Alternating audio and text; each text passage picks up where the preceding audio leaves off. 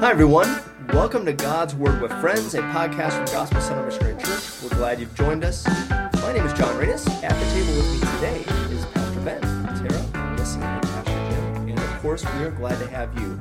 If you're on the go, thanks for listening. If you happen to have a minute to sit, you may want to open your Bible or Bible app to today's passage, which is Habakkuk chapter 1, verse 5. Yes, you heard me right. That well known book of the Bible, Habakkuk. Did you cough? Yes. Habakkuk. So, uh, Habakkuk chapter 1, verse 5. And just a reminder of an announcement that our podcast, God's Word with Friends, is available now um, on Monday, Wednesday, and Friday. So, that's the plan, three times a week. So, just a reminder. And before we read the passage, let's pray together to get us started. And I'll start us off with prayer. Father, we thank you for the opportunity to look at your Word. And we praise you that you are a God who is the creator of the entire universe, and that all of the events in this world and everything that's happening is under your watchful care and eye. And Lord, we praise you for your wisdom by which you order, guide, and direct the events of this world to ultimately reach your purposes and fulfill your plans. So glory be to your name, and Lord, glorify your name even as we discuss this passage today. In Jesus' name, amen. So, Habakkuk chapter 1, verse 5. Look to the nations and watch and be utterly amazed, for I am going to do something in your days that you would not believe, even if you were told. Today, we want to let you know that the world is God's workbench. The world is God's workbench. And to get us started uh, with a warm up question Have you ever traveled to another country? Anybody ever traveled? We had the privilege of going on mission trips to Peru, Bolivia, and Honduras. And they were wonderful. And then you went an extra time. To the Dominican Republic. So uh, maybe I shouldn't ask this, but of all those places, which one was. Uh, they're probably all unique in the trip as far as what, what, what you did, but as far as like a place to just visit and see, what gets your top pick out of those? I would say Peru because we've been there twice.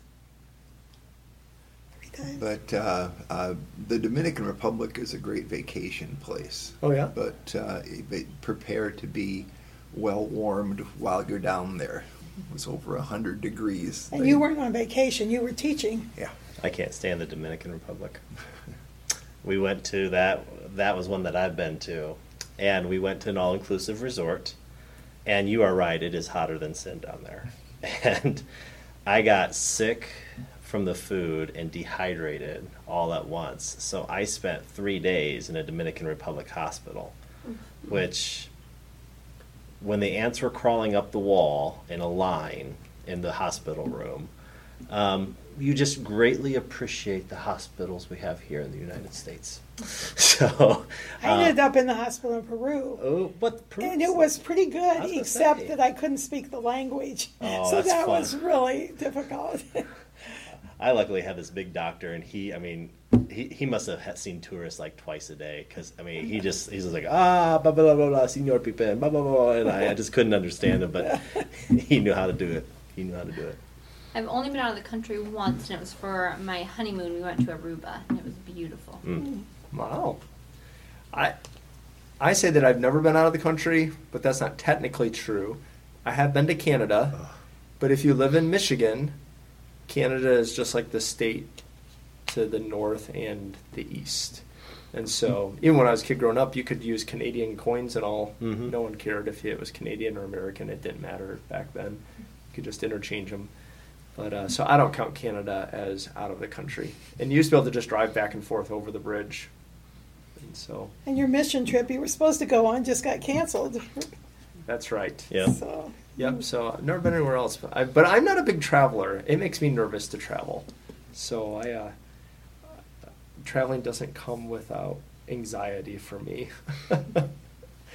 but um, the reason I asked that question is because uh, when we we travel, we're reminded that the world's a lot bigger place than just South Bend, Indiana, and in this passage, we discover that God works on a world scale. And so when we talk about the world as God's workbench, that was the only term I could think of to uh, to describe the fact that God is working on a worldwide scale, and He's working not just in our location or even in our country, but He is at work among the nations, and in all those places. And so, uh, this passage is actually, I mean, if we were to delve into it, it's kind of a downer of a passage. Um, when he says, Look at the nations and watch and be utterly amazed, for I'm going to do something in your days that you would not believe, even if you were told. Of course, then he goes on to tell them. And it's not necessarily good news. He says, I'm raising up the Babylonians, that ruthless, impetuous people who sweep across the whole earth to seize dwelling places not their own. And uh, God is raising up the Babylonians to bring judgment and uh, upon his people. And so, uh, but what you see is that God is at work uh, in the Babylonians, God is at work in Israel, God is at work on a worldwide scale. And I, that is still true today. And so the world is God's workbench. And I'm just curious, what do we see going on in the world today? And I, by that I mean not just in the last week or even necessarily the last few months, but just what are worldwide things you've seen take place, um, maybe even in the last decade, large scale events? And it doesn't mean that we even know how God is working in them. I think today's passage just reminds us that all of these events are within God's plan. And I'm just curious, what have we seen God doing? What's happened in the world? And we can say, God's using that somehow. Any thoughts?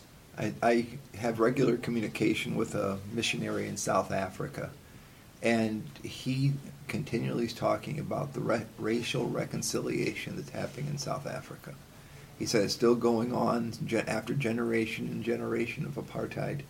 He said there's um, he says there's real reconciliation happening, and, and that's really the work of God there because normally that wouldn't Mhm. take place. Mm-hmm. And obviously, I mean, what's been happening on the opposite end here in America this week with all of the riots and um, in response to that. And I found it interesting. They said on the news yesterday that there's been riots and demonstrations in Paris, France, um, and multiple other large cities across the world, all in, in response to the same tragic death that happened here in America and the response to that. And so it's it's grown to encompass other countries. Australia had had riots and demonstrations as well um, in the last few days. And we see that Habakkuk wasn't um, exempt from this in these first four verses. He says, How long, O Lord, must I call out for help? But you don't listen. Or cry out or cry out to you violence, but what but you do not save. He talks about destruction and violence and strife and conflict. And he said, The wicked hem in the righteous, just as justice is perverted. That's there's some bad things going on there for, for Habakkuk. And then God gives him the news, and by the way, the Babylonians are coming. Yeah. I think it's foolishness to the world to think that God would use somebody or an enemy to punish somebody else. Like so in this Especially somebody he loves. especially somebody he loves. and I was I was reading like um, I was listening to a, a conversation with some people, and the you know in the world's eyes, I, I don't think they understand just how God uses kings and kingdoms and politics and policies to really shape His plan and His agenda for the world. Um, I, was re- they were talking and this person in this interview, and um, I can tell you which interview later, but um, they were talking about like how silly this this this person of faith was because they were talking about you know what if God raised up this leader to to judge this particular group of people or to judge this nation and that kind of stuff in a modern day sense and they're like yeah you know just like King Cyrus and King David of the the Old Testament and and as I was listening to that, I was like, King Cyrus and King David are two very different kings, and God used for two completely different purposes. And it, it just it, it just kind of struck me how quick the world is to dismiss the idea that God uses kings and kingdoms, politicians and politics, to really move in this world. And we don't always know why or how he does it or for what his purpose is. But we know he's the one who holds every ruler in his hand, and they don't have power apart from him. Right. I remember watching in the news. This is probably a decade ago, but it just seemed to me uh, that there was an overwhelming sense in the church, um, and especially probably the American church, but of a push towards adoption and foster care.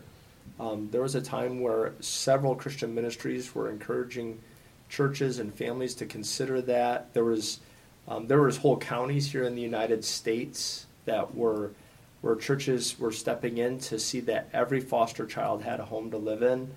Um, and then I started to hear stories on an international level of the same influence and and I've always thought, you know, it's the heart of God to adopt. All of us are told that we are adopted um, as God's children through Jesus Christ. And I just remember thinking, you know, I think God is moving on a worldwide scale on behalf of the orphans of the world uh, to set them in homes. Um, but I just, I think sometimes we look at the world and what we don't realize and we forget sometimes is that we're, we are observing God's workbench.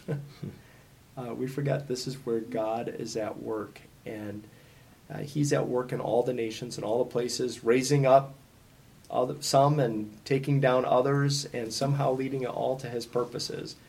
And I think it takes a lot of humility um, on our part. We don't always know what God's purposes are unless God reveals them, like He did here in the book of Habakkuk. We don't necessarily know what God's up to.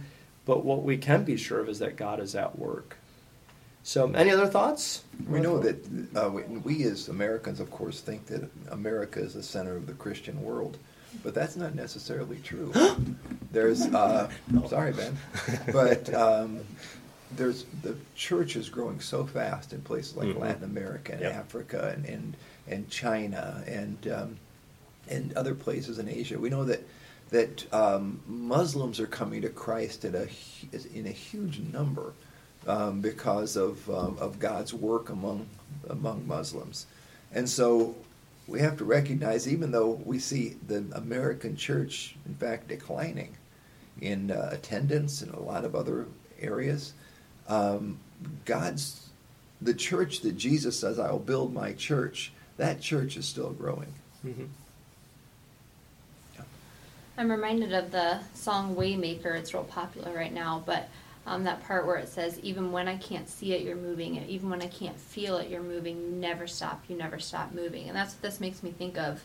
Um, even when the world just seems like it's going crazy, uh, God's got something going, and you know it says. Uh, uh, watch and be utterly amazed. And I'm just ready to be utterly amazed because I know that God is moving in big ways even now. Yeah, and so we just want to remind people today uh, as they watch the news, as they hear all the different reports of things going on, the world is God's workbench. The world is God's workbench. So be in awe of what God is doing. Thanks for listening today. God bless.